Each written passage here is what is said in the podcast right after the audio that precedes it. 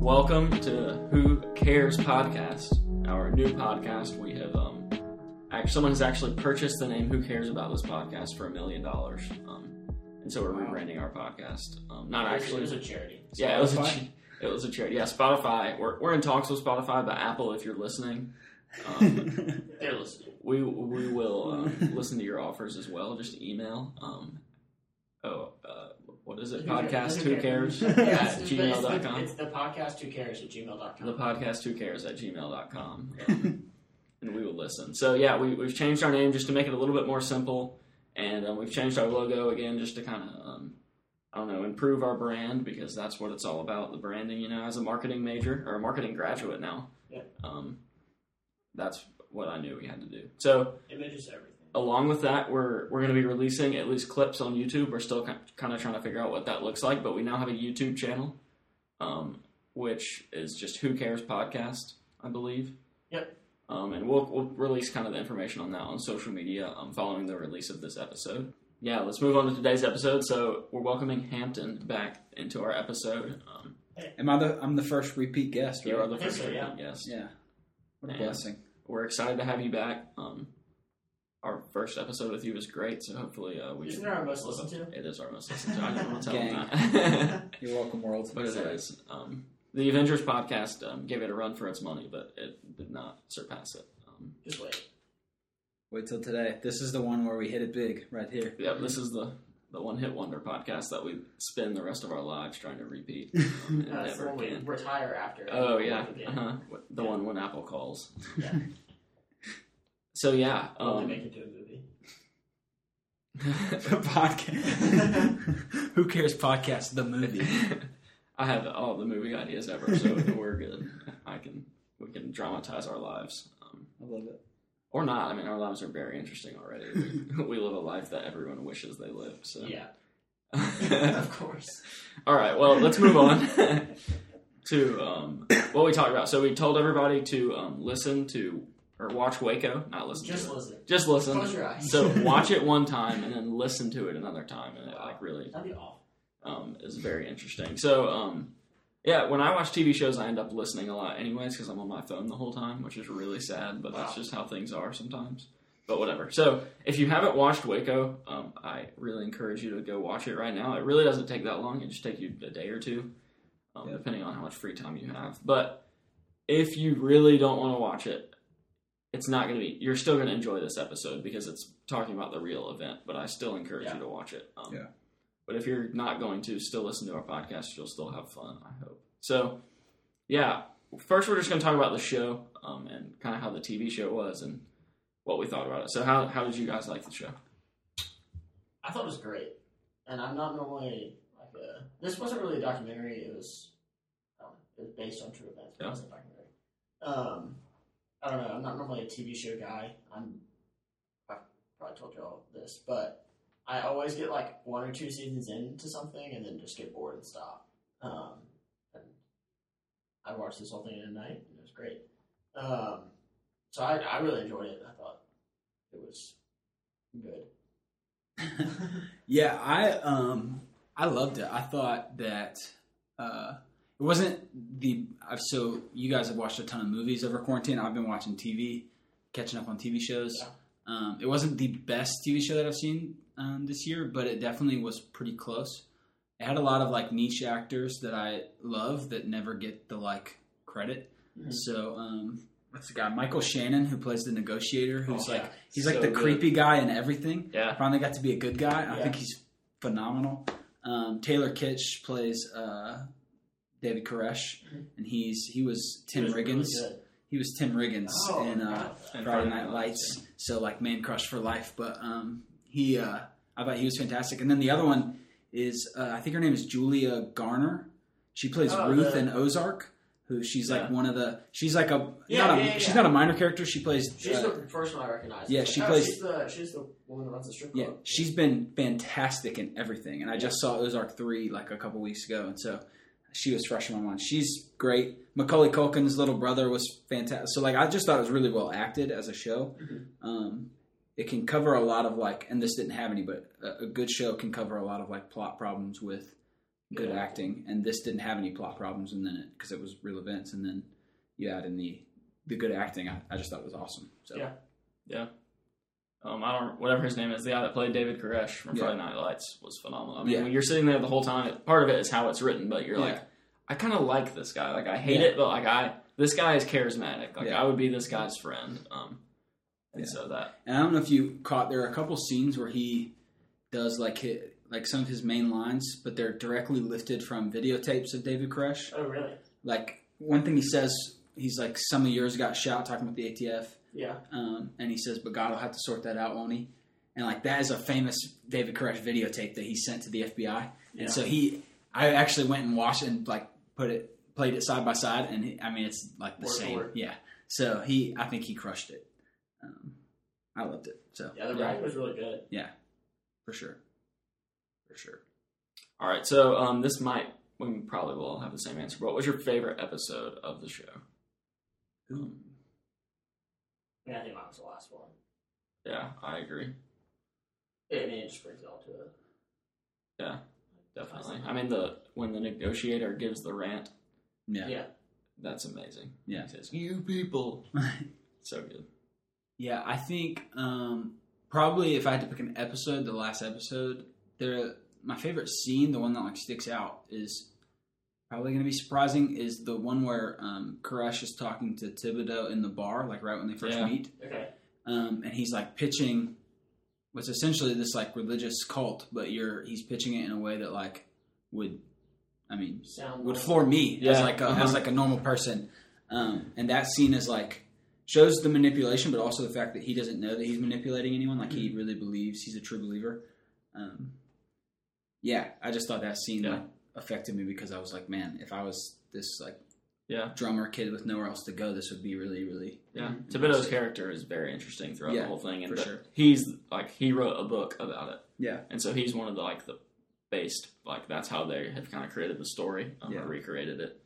Um, I think like I think my favorite scene was kind of similar to that, where Koresh comes up to Thibodeau like when he's on the roof. Yeah. it's like, "Are you gonna stay? Like, we don't want tourists." yeah, Um, because it's like kind of you see that like manipulation, um, like track coming because it's like you get the you get like the kind of feathered up version Yeah. in the bar that you're talking about, and then like you get you get them deep in, and then like okay, Right.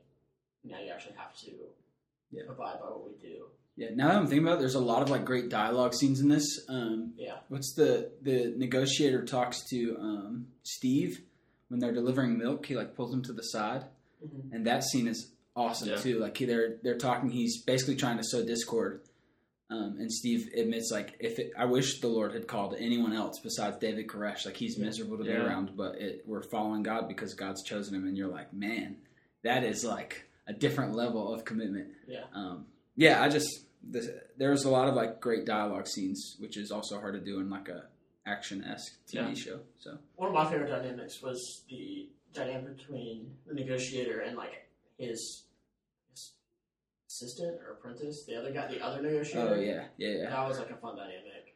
yeah. He was trying to be a good guy, but didn't really know what he was Didn't doing. know No, he anything. had no it was idea what he really easily doing. walked over. yeah, for sure. yeah. I mean, pr- the negotiator, he is like just the way he talks and the way like he's so good at his job. At least Yeah. in the show, like it is pretty crazy. Um, the way that he can talk to people and make it seem like they're kind of coming up with what he's telling them. Yeah. um, which is pretty cool. Um, so if you had control of this, would there be anything that you changed, like any weak points, anything that you thought could have been better in the show? Um, Yeah, the only thing I would change, and I was going to talk about this later, but um, I they gave Koresh a little bit of a pass, which it has. They kind of have to pick a side in a thing like this, where both sides are are like equally wild. Um, but like when you boil it down, he is a religious fanatic who is Yeah. having sex with like a bunch of underage women. So like that. Um, now they weren't. It wasn't children. He wasn't abusing like you know a nine year old, but it definitely like how a 14 year old girl got pregnant by him in Yeah. the cult. So like it definitely was child abuse, but um, they kind of gloss over that in favor of painting him as like this harmless religious Victim. fanatic. Yeah. Yeah. And so that's the only thing I would change is be a little bit more more honest about that. And I think, um, if anything, the guy that plays him kind of dramatizes him even more than he actually was and makes him more emotional. If you watch some of the videos, Koresh is very much like deadpan and militant almost. Um, I still think he gets royally screwed by the the, uh, the ruling authorities, which we Yeah. can talk about later. But um, he just, I think he got a pass uh, on some stuff that they should have made made more known. So Yeah, I think that they were. I, I'm trying to figure it out because I think my initial answer would have been to like set up more like why Right. ATF actually showed up. Yeah. Like, what did they actually do? yeah, But I think that was try, like the point they were trying to make is like it was supposed to be vague because there wasn't actually much there. yeah, Yeah, they could have made it more political. Like they could have had more stuff in Washington and stuff like that. Yeah. I think that would have muddied the waters a little bit. But I mean, as someone who thinks that stuff is interesting, that would, I would have enjoyed it. yeah, for sure. So yeah, um, with the show, obviously it wouldn't be the exact same, and you probably wouldn't think it would be as good. But do you think the show would have been good if it was entirely fictional? So if it was not based on a true story, Do you think you would have been gripped in the same way that you were? Which is a tough question. Um, I don't. I don't know. Like I can't. I think I would have liked it, but like in six, the like rage that you feel as you're watching it, Yeah, I don't think it's the same if it's like, oh well, this is made up. Um, yeah. Well, I have a horrible habit of like googling the end of TV Yeah, shows I when I, had to start stop them. myself, Like. I, I'm like really bad about it. Like I like I got to know everything about this character. Um, and this was one where like there's so much information out there about almost everybody that's in involved Mm-hmm. uh, that you're able to look up their story, and like that experience would have been different had it been fictional. Mm-hmm. Um, yeah, and also like this is the first like mass produced Hollywood style series that I remember that's like this anti yeah, government, if for lack of a better term. Like, I mean, I think this came out what two years ago on Paramount, and like, it's like adamantly the government is is in the wrong. Is the, Yeah. the take that they they um, they have. So, like, I just don't know if I would have felt the same anger had had they uh, had it been fictional Mhm. for sure. yeah. Especially because, like you're saying, it's trying to make a point. Yeah, And it, one of my biggest pet peeves is when fictional stories try to make a point by something happening, and like, that's it turned out that way because this is true, and like that you fabricated that. Yeah. That has no actual merit. Right. But like telling a real story yeah, and using that to kind of point you in the right Yeah. direction. yeah. I think there was also. I don't know if I can think of any because it's hard to know like what Yeah. they actually specifically said about the event and what I actually previously knew. Yeah, So I think that they played off people's previous knowledge about the event for sure. and like left some holes in there because they didn't need to cover them. Yeah, Um, we should we should talk about what actually happened. All right, well, let's do it. Um, so again, if you want to watch the show, if we've convinced you, you should go watch it right now before I spoil it all for you. Yeah. But here we But go. But also, it happened yeah, have it like real life. 30 years ago, So- so, y'all need to catch up You, already. you need to know about this. Yeah, you That's need to read a book important already. thing. That's it's how I- sad that I I didn't feel know about much about this. people are like, "Oh, don't spoil Star Wars." We're like, really? Star Wars has been out a long, long Uh, time. probably hundred years. Yeah. Um, okay, so yeah, my rule is 90 days with big stuff. Yeah. Um, but all right, here we go. So, kind of to start it, um, it, it goes through um, just a little bit of backstory and stuff. But then they, they go to Ruby Ridge, which is happens in Idaho. Um, so this is in the first episode. Randy Weaver is a U.S. citizen, and the FBI and ATF are seeking to serve a search warrant um, following a missed appearance for a firearms charge. Maybe an arrest warrant is actually what it was. Um, so they go to try to arrest him, but there's a shootout um, because he just responds back militantly. And in the shootout, his son is killed. And then several days later, as there's a standoff, his wife is shot by a sniper fire. Um, and so this creates kind of a big national uproar, which is why they start with that because they, they brought in tanks and other military equipment, including like snipers, um, to deal with this incident. Um, and it ended up having two um, innocent people, um, definitely his wife. I'm not sure if his son was armed or not, um, be killed because the FBI and the ATF just kind of treated it horribly. And so, because of that, the ATF kind of got in trouble, and they were scheduled um, to have a hearing. I guess I, I have this later in my notes, but they were scheduled to have a hearing um, following Ruby Ridge um, to probably have their branch or whatever you can, their organization be absorbed into another, um, likely the FBI. Yeah. And so they basically, after the Ruby Ridge disaster, um, the whole country was very much against um, that style of policing, using like military equipment and um, being very violent towards American citizens. And so they, um, the ATF said, well, we're going to prove that we're needed in the United States. And so that's kind of what happened on their end that built built up to um, Yeah. Waco.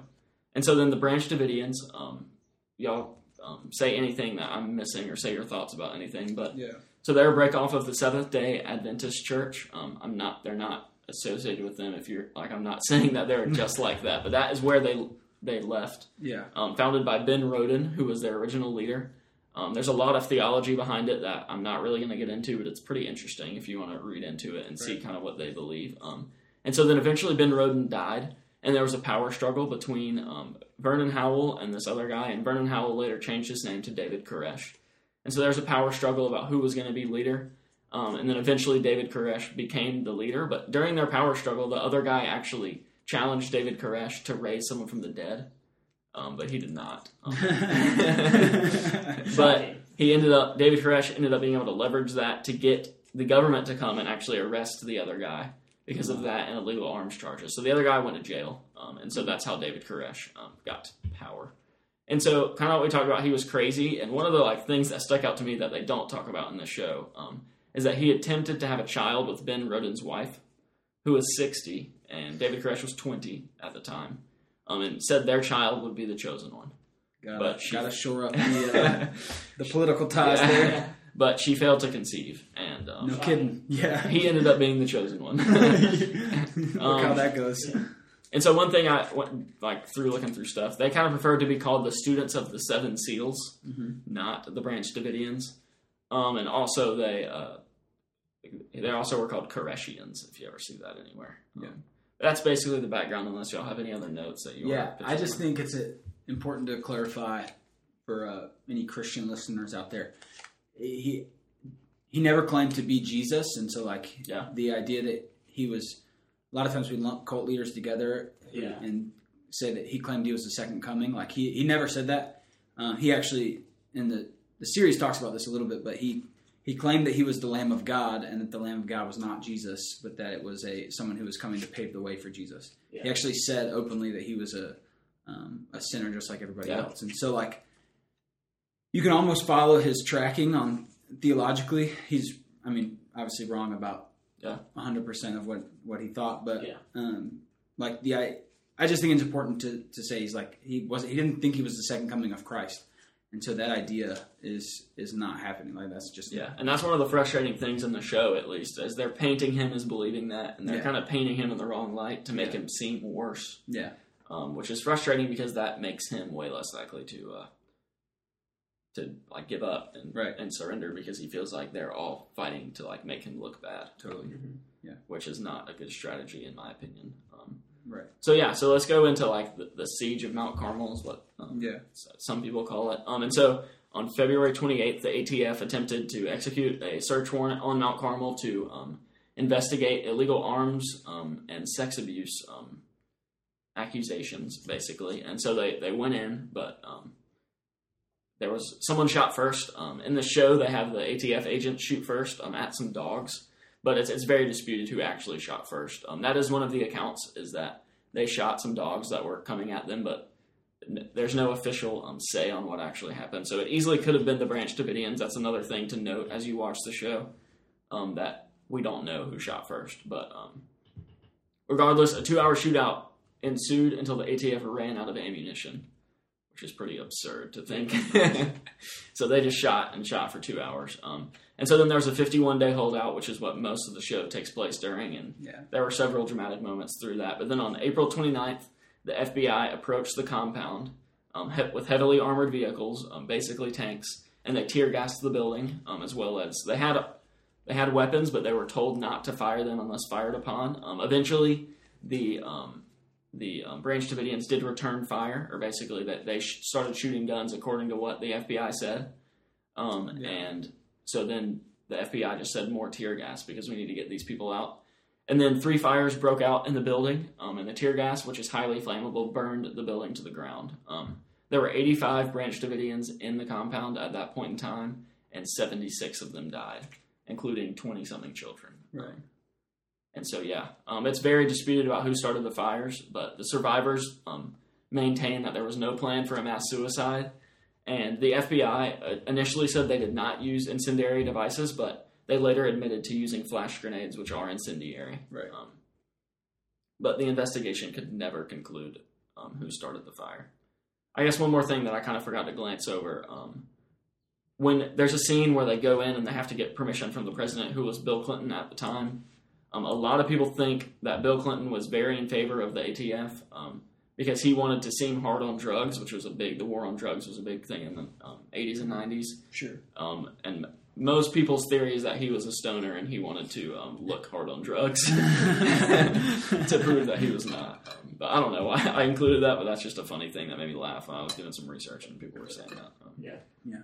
But yeah, I think the the key thing about this series and about this story is what is the role of government and government agencies. Yeah. And I want to preface by saying like I'm not about to go on like an anti-government, you know, rampage yeah, rant here, but like it's very clear when you watch this series that the government has power over American citizens in ways, or at least they did then. Yeah, and they exercise that authority in these specific ways. And I think we have to decide as people, because ultimately people elect government, like what what powers we're okay with giving the government, what powers we've already given them, and what what makes sense for them to to use. Because that to me is the biggest crime. Like I don't 80, 85 people in a building believing that one of the guys is the Lamb of God is not a, as big, a- not as big a threat as an entire Yeah. government agency with guns that can Yeah. execute search warrants at any time um, and not even clarify their reasons. And so that, yeah, yeah. And I mean, the whole the big thing is that, like in the show, David Koresh would run into town, like into Waco, Yeah. um, and just jog and stuff with either with kids or alone, and he would go and talk to people. He would do gigs um, around Texas. Yeah. Um, and they could have easily picked him up there. And Right. if they had gotten him first, it would have been much easier to get everybody else out of the building. um, Right. Because they were fanatically following him.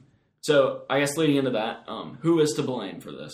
Um, I'm sure blame lies around, all around. Um, yeah.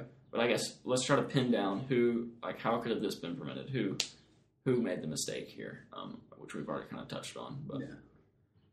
I mean, my answer is very simple. I think Yeah. the ATF, Yeah.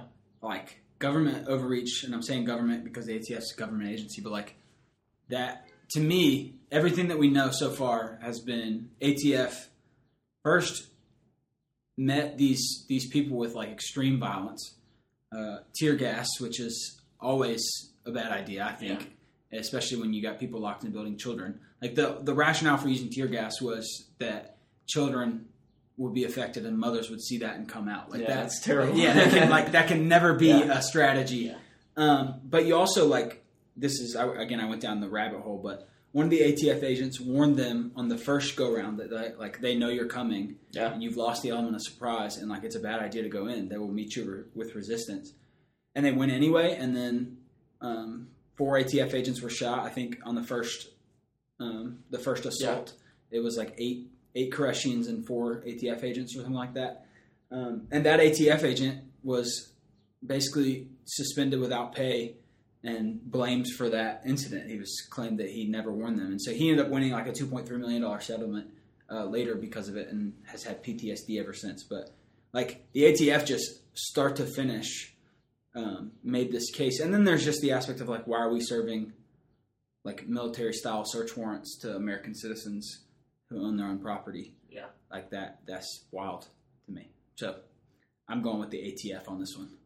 Yeah, ATF, FBI, Yeah. for sure. So it was the FBI who like executed the tear gas, Yeah. raid, wasn't it? Yeah. Um, it's like, yeah, and I think that it's interesting to me that like it was so like the details are still so like you don't hear from people in the FBI, Right. Like you don't have like leaks from the FBI of what the truth is, Right. um, and so that's like the main because there's leaks for everything. And I'm sure there are retirement packages that depend on yeah, Yeah. that exact thing. So uh, especially because like I don't know, it's hard to know like what exact scenes in Mhm. Waco actually happened, but like if what's his name the kind of the antithesis of the negotiator, the violent guy, yeah, um, when he like saw the people dying, Yeah. like i- in that little school bus thing, Yeah. like you would think that that would kind of pull the switch, like Yeah. maybe take some blame there, like, Yeah. at least try and reconcile because he was obviously very distraught. Yeah, and I think some a fair amount of blame should go to David Koresh. I mean, he he did lead these people into that. yeah, He could have come out with his hands up like that. That is a reality of it. But also, like we're talking about an American citizen, so Yeah. like he doesn't he has the right to resist um, that kind of authority in that sense. But uh, also, I think it's clear that David Koresh was mentally ill, and like no Yeah. one Yeah. and like no one talks about that. Like, um, it's clear that he, at the very least, was utterly convinced of his re- religious convictions, and like that. I think that translated from a mental illness, and that reality is like that person's not giving up. So you- you're the you're the ATF, you're the FBI, you're the government. You're supposed to be the Yeah. rational ones in this situation, diffusing tension and not costing the lives of American citizens at every turn, and they didn't do that. What's Yeah. crazy is that they like. They, it's not like the, his ideology was a secret. He knew exactly what In fact, he wanted it to be out. Like Yeah, he wanted like- to get it out. So they knew that he believed that the FBI and the ATF were like the people who would come in to try and stop them, Yeah. and so like of course he was going to resist, and Right. so just fighting and like trying to get him at him more, not. Yeah. Yeah. I mean, they treated it like they were at war. uh, Yeah. with the Branch Davidians, and which that's is and both of them viewed it that way. Yeah. and so like And so that's they like basically someone needs to be the adult in the situation, Yeah. um, which the FBI should have and the ATF should have been, and known that they're not going to do the right thing, but that doesn't mean that we are at war with them Yeah. because we are not. They're American citizens. Um, we're going to have to take the high road, and Yeah. it might be a sacrifice for us, and it might make us look bad, but that Yeah. that doesn't matter. Something he said to um, it's in the series, but it's also in one of the videos that he put out. Like it's one of those direct quotes. He says, um, "Like if you come to my door with guns pointed at my wife and children, I, I will meet you at the door every time." And like that's true of every father Yeah. that, that Uh-huh. has ever lived. Like Yeah. anyone, it could be a government agent, it could be whatever. If you come to the door threatening wife and children, I, as a man, I'm supposed to meet you at the door. And so, like, Yeah. I just felt like they expected Koresh to act in a way that would like basically defy his nature, Uh-huh. not just his nature, but like the nature of every I mean, American. that's an American and then thing. blamed him for acting that way. Yeah. Um, and that even today, like, there's still Branch Davidians in jail for this Uh-huh. um, because like the they don't want this getting out and, and leaking and all that stuff. So I just thought like it was, to me it was so obvious the track that should have been taken, and it was once they started down the road they wouldn't they wouldn't turn around. So Yeah, definitely. I I wish I was I could see more. I wish I was around when this happened, but Yeah.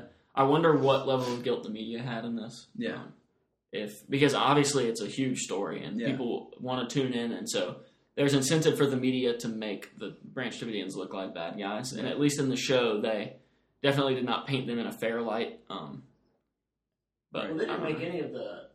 The only person they painted in a negative light of the Branch Davidians was David Koresh. Yeah, I mean, which yeah, Everyone else like was Yeah. painted in a pretty positive yeah, light. that's fair. But yeah, I mean, They were David Koresh was in control. brainwashed and Yeah. kind of dumb. yeah, right. And the uh, I thought it was interesting that, and this actually happened too, but like the entire the fire day 51 was filmed start to finish. Yeah. Yeah. And so, like, the media definitely had a role because they were live broadcasting this. I mean, basically the deaths of 80, Yeah. 80 people.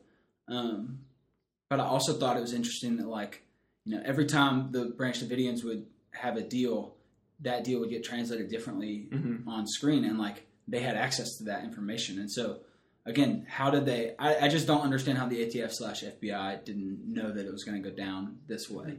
Like Yeah. it was very clear the whole time that I mean, like you they- are going down a road, and if you don't stop going down it, and Lots of people are yeah, Maybe a they wanted it to go down that way. right, right, and that's that's probably the most terrifying Yeah, thing uh-huh. out of everything. So, Um, all right. One question kind of related to that. What level of guilt do parents have for placing their children into the hands of a leader like David Koresh? Are you talking about like the parents? Of, of like the Branch Davidians? Like, oh, like are, are they just brainwashed? Are they innocent in this? Or is that something that, um, I don't know. do you mean like the the young children that were in there? Yeah, like there's Yeah. a bunch I of thought you were things. talking about like Gotcha. David's like, Oh, well, I mean, they, really do that's a societal question. Yeah, I think. Um, I mean, parents always play a role in how they're. This is not popular, but parents always play some role of how their kids turn out. Oh, Yeah. definitely. And so, like, I know a lot of times we see like somebody who's like a monster, and then we think, oh, like, you know, he's just him. But like, Mhm. I think I think is totally. There's always the crying mom in all these series that like, I don't know how my baby turned out like this, and you're like, hey, clearly, you like that. that Yeah. Like, very rarely. I mean, unless he like got hit in the head, and now his his entire whatever's changed, and that has happened. There's like Yeah. serial killers that that happened to, like brain trauma. But um, so I think we should definitely. Um, I would say they hold responsibility, but it's responsibility for um, for their like how much how responsible are you up to the point that you're brainwashed. So like allowing yourself to be brainwashed is way worse than remaining brainwashed. Like having kids in in if that makes sense, having kids in Waco under David Koresh is like not as big of a deal as the first time you meet David Koresh and you let him woo you and you Yeah. ha- you have babies with you and you Yeah. go, you know what I mean? Uh, like I just I just feel like when you get brainwashed in that way, you're not um, you're clearly not thinking about your kids. Like you shouldn't be brainwashed by anything. Yeah. Um, so and I I think know. one thing is to be living there, but then the second people start firing guns at you, and you don't just Right. pop out the door and say, "All right, screw this, we're leaving." Right. Um, I think that. Right, and I understand like he makes you feel guilty, and like that that Mhm. I understand brainwashing that way can be super powerful. Mhm. Um, but I have a hard time believing like there's there's not a rational thought in there Yeah. somewhere. That's I mean, it, it is literally the perfect setup to get people to stay too. Yeah. I mean, it is crazy. Like Yeah. when you think like this is it, like Jesus is about to come back, Yeah. and if I leave, I'm abandoning that. yeah, And like odds are you either like have a kid with the leader, right, have a wife who has a kid with the leader, yeah, or like are like, being supported by the leader. Like Yeah. you're tied to them in some way. It's not just like you think he's cool. Yeah.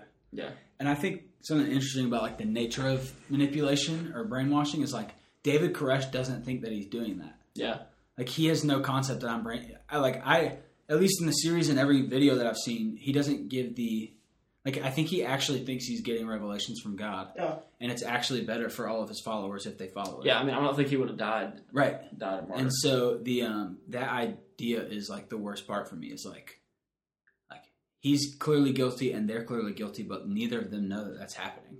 Mhm. And so that that part is like Scary, the man. inception of those those kind of thoughts is uh, is wild to me. Yep. Make sure you know why you believe something. Yeah, yeah. Um, We're gonna have to get to that, like the spiritual implications, because that, all right, you want to do that now? yeah, like my That's thing, what's hard is like yeah, you look at them. It's like at the base, like absolute core of what happened. Like they died for something they believed in. yeah, and like it's hard because we see that as like oh they're brainwashed but like yeah, you could say it about any like religion right. that's false like oh they were they're just brainwashed Well, the worst part is you can say it about religions that are true. yeah Yeah. Like, I bel- we all of us here are Christians. We all love Jesus. Like, but why?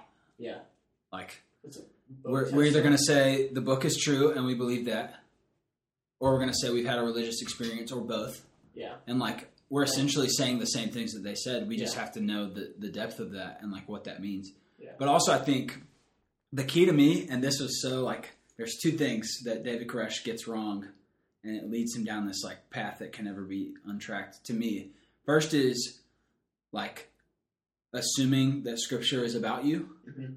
because like he reads the Scripture and inserts himself in every area, and like the the ultimate arrogance of that is like unreal. And we do it all the time. Every time we read something about how the Lord wants our good, we're like, "Oh, that must be me." And it's like, forget the fact that he was talking to like a specific tribe Yeah. in Yeah. Israel, like for this moment. Like there are times where, I mean, the the most popular one is is Isaiah, for I know the plans I have for you. And we're like, Yeah. that must be me. And he's like, literally, it's like sp- all the verses surrounding it are like the exact context, and we're just like, nah, forget all that. yeah Um, Nah, and he he graduated. right, So. yeah, and so like David Koresh takes that to an extreme, and like he reads himself into scripture, and he does it alone, and that is the other thing is mm-hmm. like when we read scripture has by no one to tell like no one Right. to when we interpret scripture on our own, like that to me, Yeah.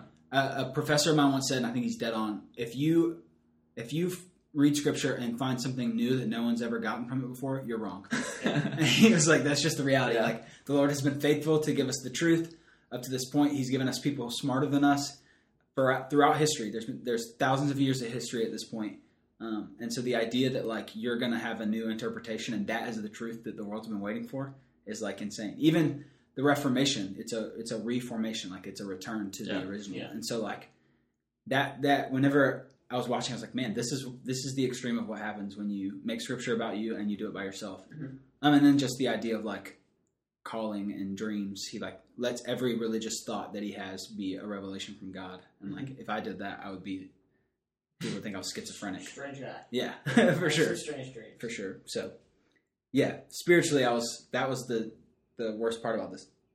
I was like, man, this guy could be a he could have been a normal person, but he allowed his Yeah. inclination towards like spiritual screw ups to Yeah. um, to get him down to a different different thing. They could do like a sequel on what's the guy who came from like Hawaii or something? Rich guy. I don't remember his. Oh, Steve, Yeah. he's like the theology professor. Yeah. yeah. He- that's like super interesting. And he is again real character, like, real I dude. don't, I don't want to believe that. But, Yeah. Like Right. everything he says, Yeah. like makes sense.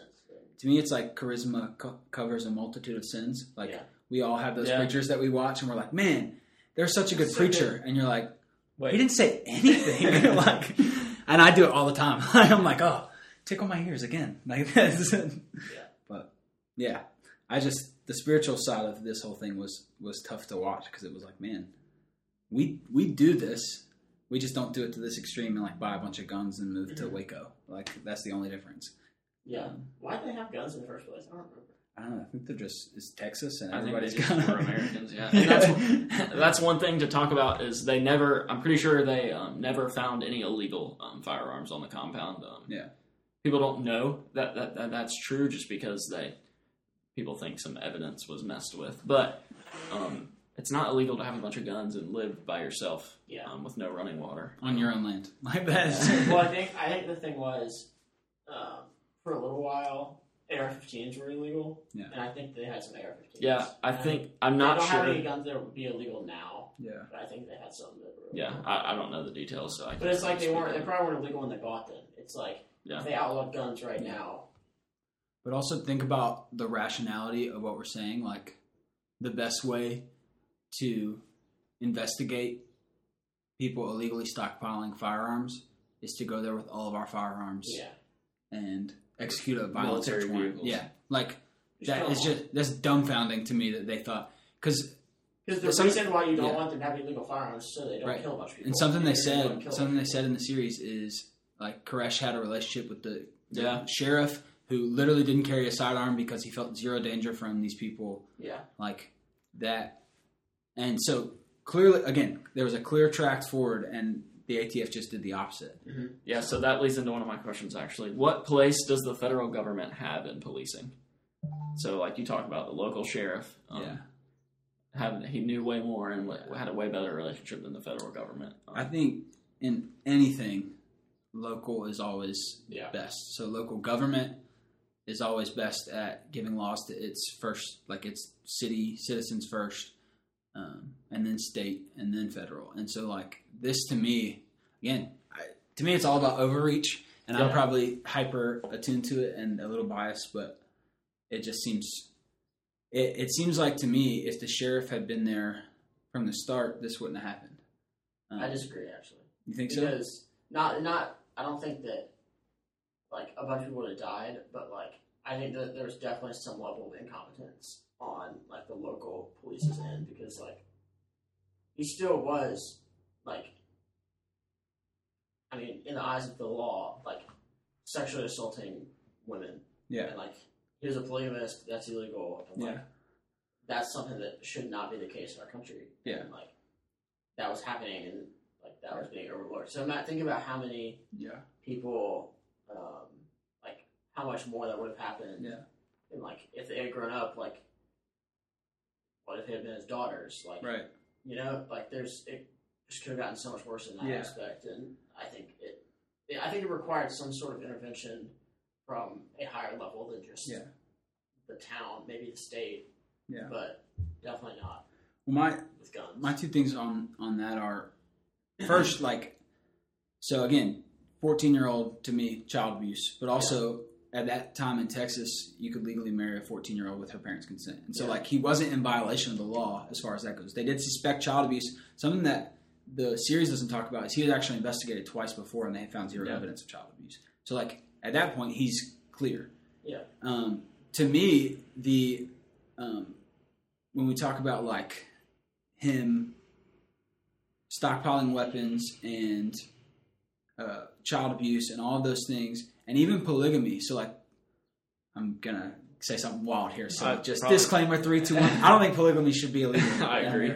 just because, like, if as long as people are entering into it consensually, yeah. I just don't think we should legislate sexual morality. But that is a whole I agree with you. much longer episode. with But- polygamy, I think it's just almost exclusively a result of manipulation. Oh, 100 It's percent. almost like sure it's technically consensual, but it's not. Totally. I just think if you so I don't think Um, yeah, I think if you if two voluntary adults in any way enter into a marriage relationship, and I'm putting marriage in air quotes, that's on them. yeah. Um, I just legislating it is tough for me, but beside the point, we uh, I think like the the I'm just talking about simply like the aspect of violence. I think could have been avoided if the local government had gotten involved. Because even they show that scene like the the sheriff finds out that the ATF is raiding the compound from a 911 call, and so like they didn't even involve him. And had he been there, I think he could have prevented the original raid and then peacefully gotten Koresh to the table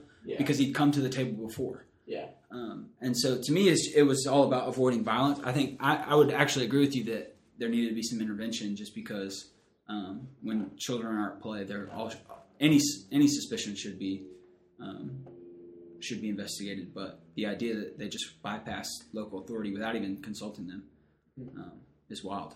Yeah. So I also think like because his theology was that this would happen. Yeah.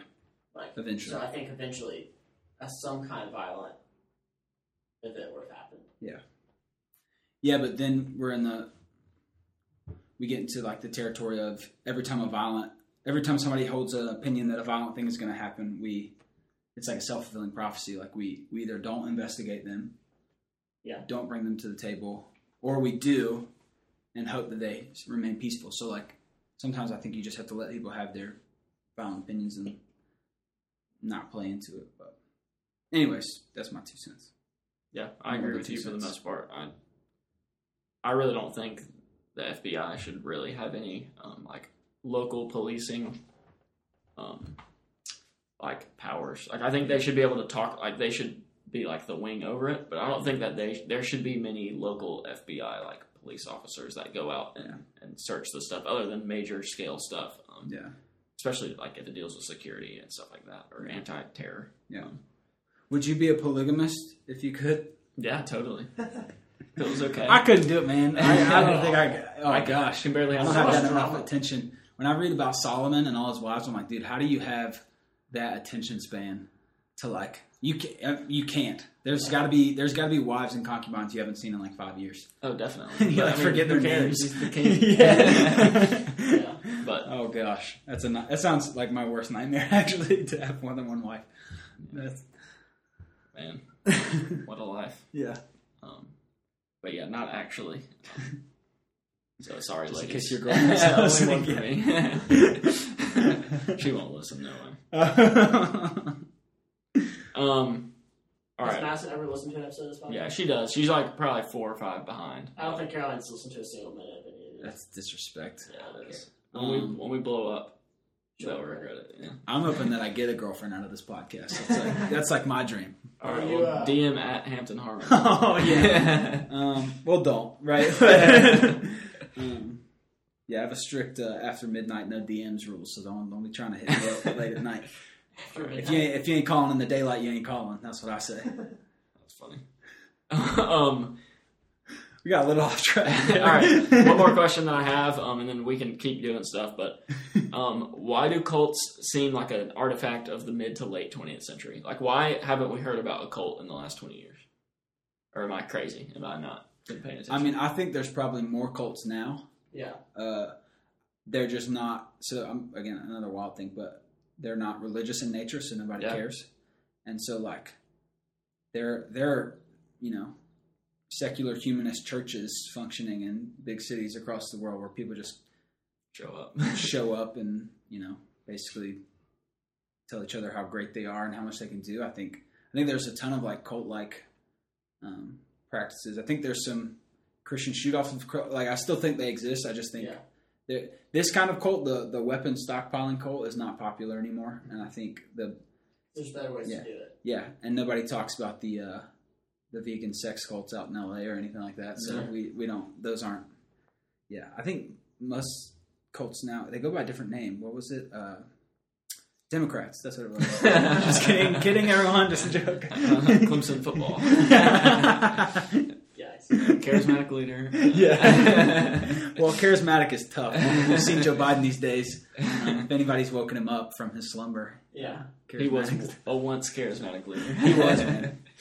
Back Um, in the day. I'm sorry. I just yeah. I think I think cults. I mean, I think Mormonism is a cult. Yeah. So, like, I think that they're still very relevant. Yeah. They just don't get seen in the same light. Yeah. Yeah. I think the term cult is a, a hard term to pin down. Yeah. Yeah. Because no, no cult's gonna say they're a cult. Yeah. Yeah. But I think people like, I guess in their mind, religious movements Yeah. have a historic uh, reputation Yeah. that isn't good. And so look at events like this, like we don't want to be that. Yeah, I mean, if you look at And so the they just fly. They try to fly under the radar. like, if you look at the beginnings of the Christian church, I mean, that is very much like a cult, Yeah. basically. I mean, they all lived in the same place, and Yeah. But also, I think the big difference between Christianity and really every other religion, but especially cults, is like pretty much every religion that I know of starts with a single human figure who receives revelation or Uh-huh. enlightenment or whatever from some outside force acting on them. Whereas Jesus, we all, every time you hear like an atheist or you know a secularist talk about Jesus, it, they paint him in that same light. But Jesus' claim was never, "I've received revelation from the Father."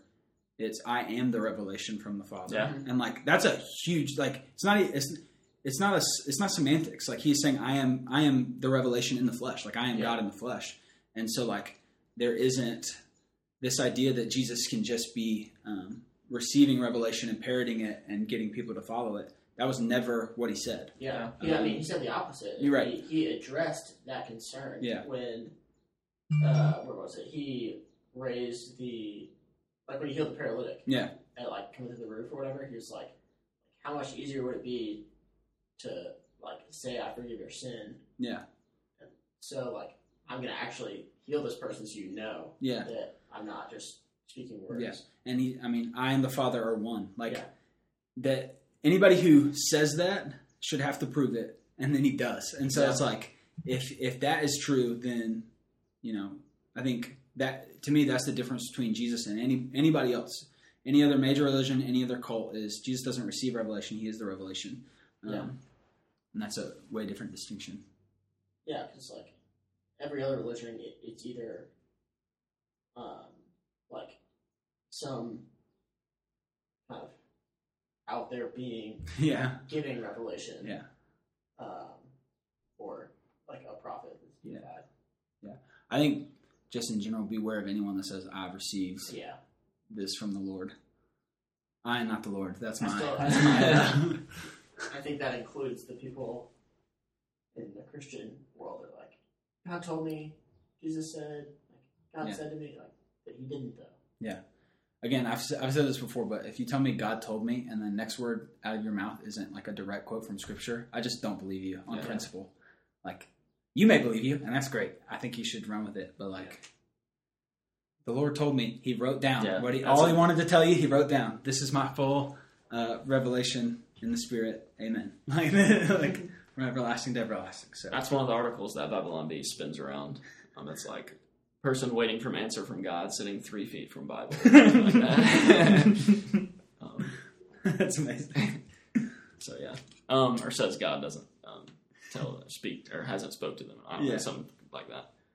All right. Um, do you have any other thoughts like surrounding Waco? I'm going to end it with a fun little question so we can just kind of ease the tension and make everybody feel happy. I think I think Waco's a great city. no qualms with the. Uh, Yeah, who who should define Waco? Chip and Joanna Gaines or, Or David David Koresh? Koresh? Dude, I think every great city has both. Yeah. that's what makes it great, right? Yeah. Um, no, I think uh, my closing thoughts are like it's just the tragedy of the loss of human life. Mhm. Um, even if it was just David Koresh, that would have been that Yeah. would have been enough. Um, Do you think this could happen again? One hundred percent. Definitely. Um, I think it, it happens on like a micro scale. Yeah. I think you see it all the time. I mean, again, another full of hot takes, but like you see it all the time when cops are shooting unarmed, specifically black men in this country, but um, also anybody unarmed. Anytime a, anytime a police officer shoots an unarmed person, um, that is problematic at best. Yeah. Um, and so it may be a training problem. It may be a fundamental flaw in the way that police. Um, anytime cops are shot doing their job, like it's the flip side of this scenario. And so I just think this could definitely happen again um, because, especially as tension kind of ratchets up in our country, um, and the government is forced to deal with that. Like it, that's that's their Yeah. job. They have to deal with that.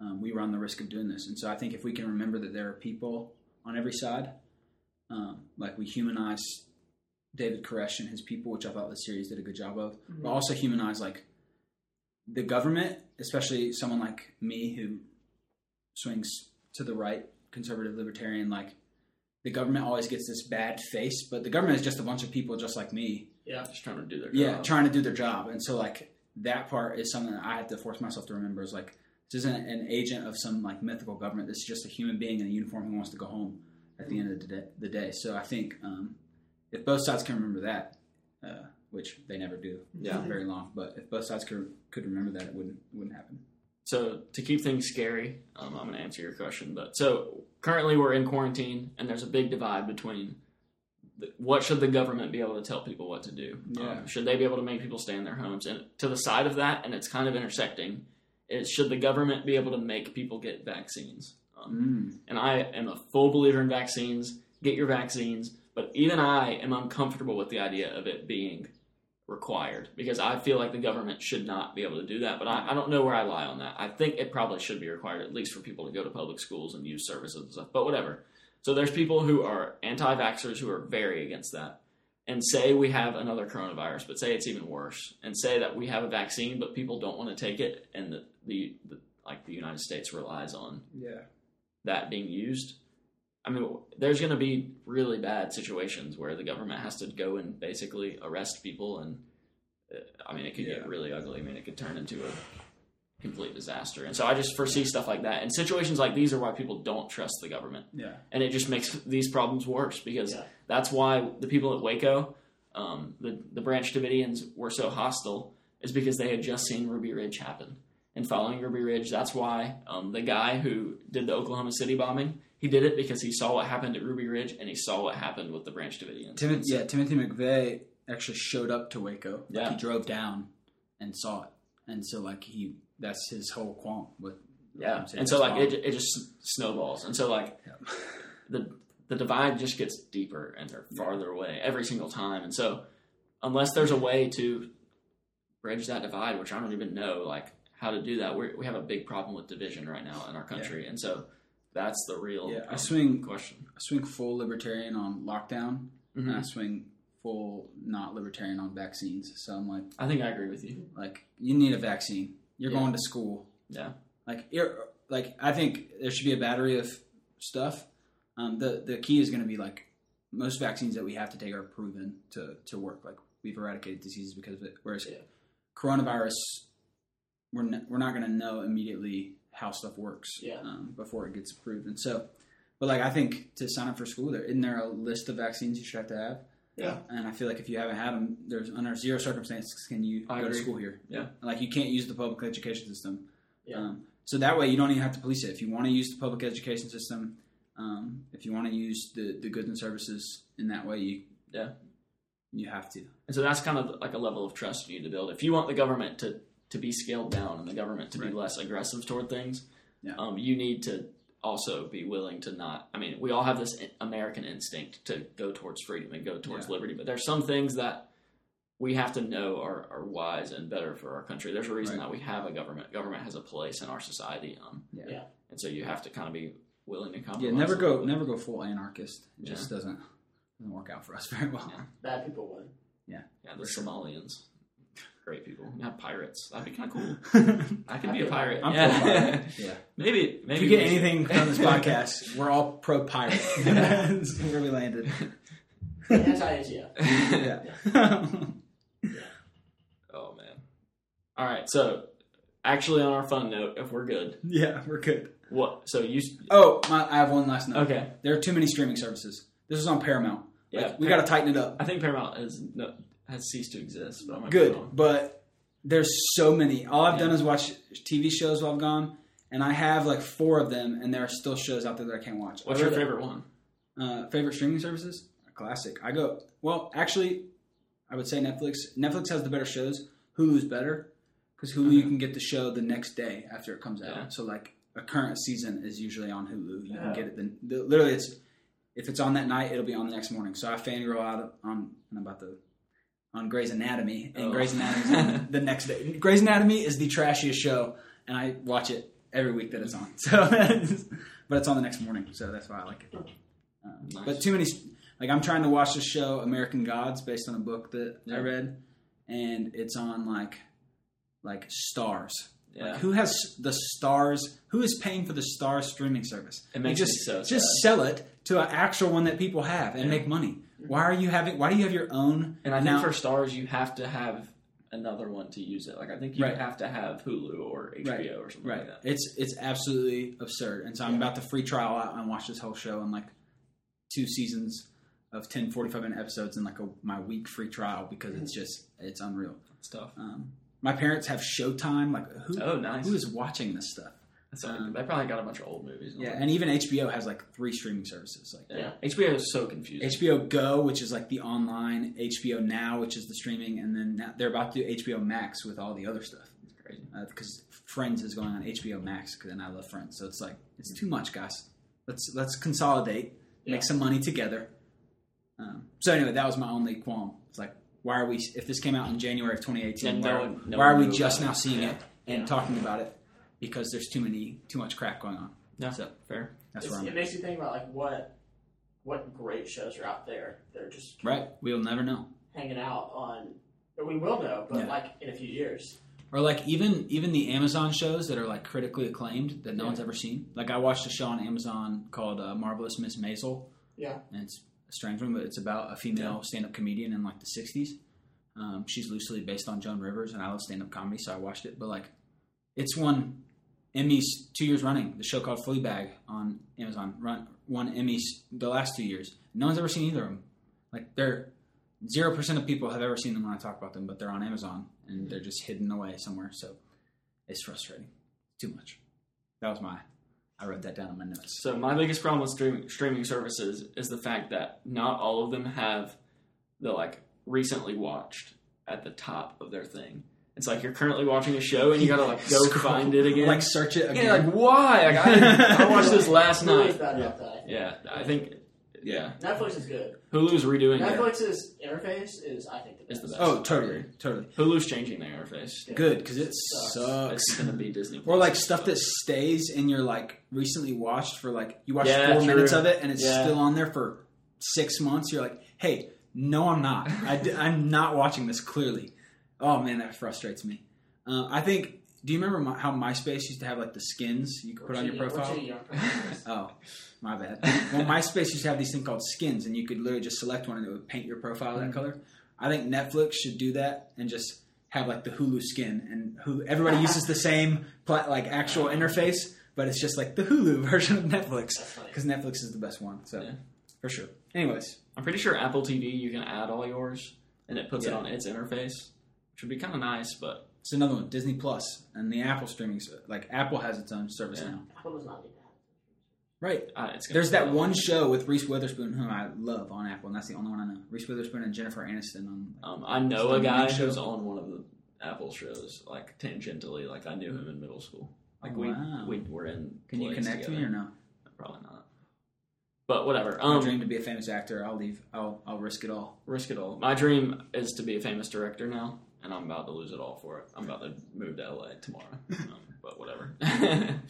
okay, um, I have no aspirations. yeah, you have fun. Um, All right, let's get to that fun So- question. we were talking about thirty minutes. you talked about this earlier, but what is your favorite like like TV series that is not like a sitcom, like a, like episodic Ooh. style? Um, well, I'm gonna avoid the classics. So, like, Game of Thrones is the greatest show of all time. And as a Christian. I would never. I love the ending. I was. I'm one of the few and the proud, the ten percent that loved the last season. Um, I thought it was too fast. That was my only qualm. Yeah, it. it should have been two extra seasons. But That's sad. um, Game of Thrones, is the greatest show of all time, has the greatest scene in cinematic history, um, in the Battle of the Bastards. So, like, it's just great. But um, I'm just gonna. porn, so oh my god. I didn't understand the joke at first. and so you're just looking at me going, I don't watch porn. And I'm like, what are you talking um, all right, I'm going to go back to what we were talking about. All right, keep talking. Um, but the, uh, no, I'm just going to go with what I've seen recently. I watched a show called The Spy um, on Netflix with Sacha Baron Cohen, and it was fantastic, uh, start to finish, performance wise. He's just unreal. Um, outside of sitcoms, I'm trying to think of what I've watched recently. I'm watching a show called Ray Donovan on Showtime with my parents' account. That's fantastic. Um, it's hard to put like everything. There's so many shows. Their Showtime account? Huh? Their Showtime account? Or- Yeah. Oh wow. Yeah, like who, they who, literally. who, who watches that? In the words of you five minutes ago. Oh yeah, well me. That's the only one because I wanted to watch the show and it was only on Showtime. Turned out my parents had it, but um, so I'll probably go with Game of Thrones as like the classic answer, and then from there, the best one I've seen recently is The Spy. Nice. Yeah. Band of Brothers is the correct answer. Oh yeah, that's it's on my list. I just I So can't. good. I get militaried out sometimes. Yeah.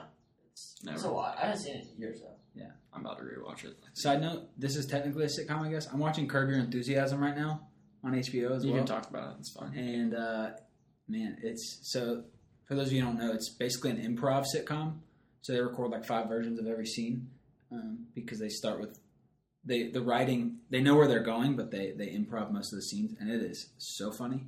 Um, Larry David's the star and creator, and he created Seinfeld. So um, yeah, I'm I'm dying laughing every day at that. So that's where I'm at. Well, for me, the only one that I've, like, like I said, I'm horrible about starting TV shows and not finishing them because I get bored. Uh, but I like Narcos a lot. Mm. That's a really good one. Um, yeah, watched all the way through. It's good. But then I started watching Narcos Mexico. Looked down with that first season. No hablas. But yeah, it's about Pablo Escobar. It's really interesting. I've basically never watched a TV show as it has been released. mm. And so, like, when I watch a season on Netflix, but the next season doesn't come out for eight months, I'm done. I don't start the next season. I'm done with it. I am the opposite. I like track when it's coming out and everything. Yeah. I mean, I've done it on, like, the, Ma- the Mandalorian. That actually might be my favorite. Um, Yeah.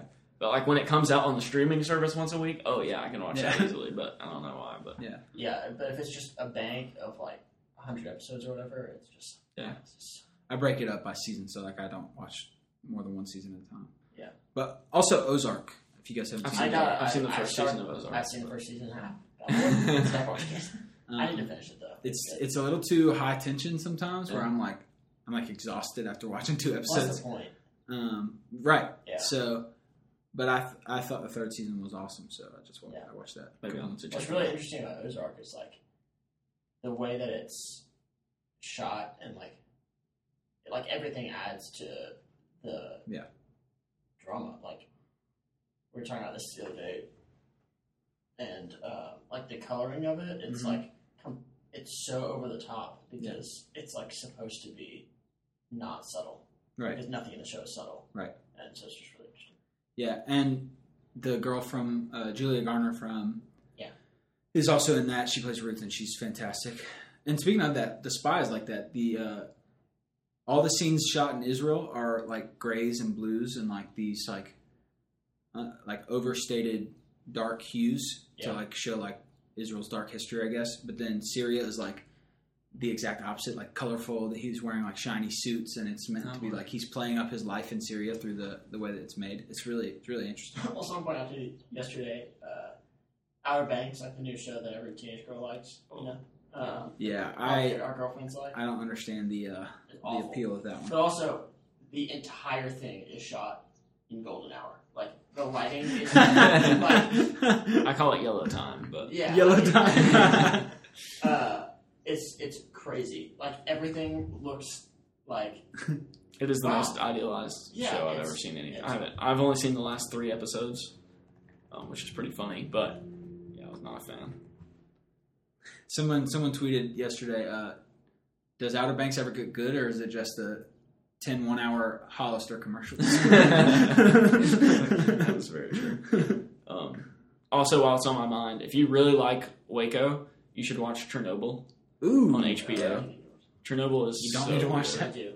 It is basically the same vein. Yeah. Of the government sucks, but but That's communism. why. Yeah, it's so good. The better. it's even better because there's no Right. guilt involved at all. It's like, wow, these people really screwed up, yeah. and it probably cost them their whole regime. Um, yeah, for sure. Such the a fall good of show. the Soviet It is, Empire. it is like sobering. Like it is very sad. Um, But go nuclear power. Nuclear power is awesome. Nuclear power is great. Our reactors are better. love Oh yeah, we talked about nuclear power the last time Hampton was on. Yeah.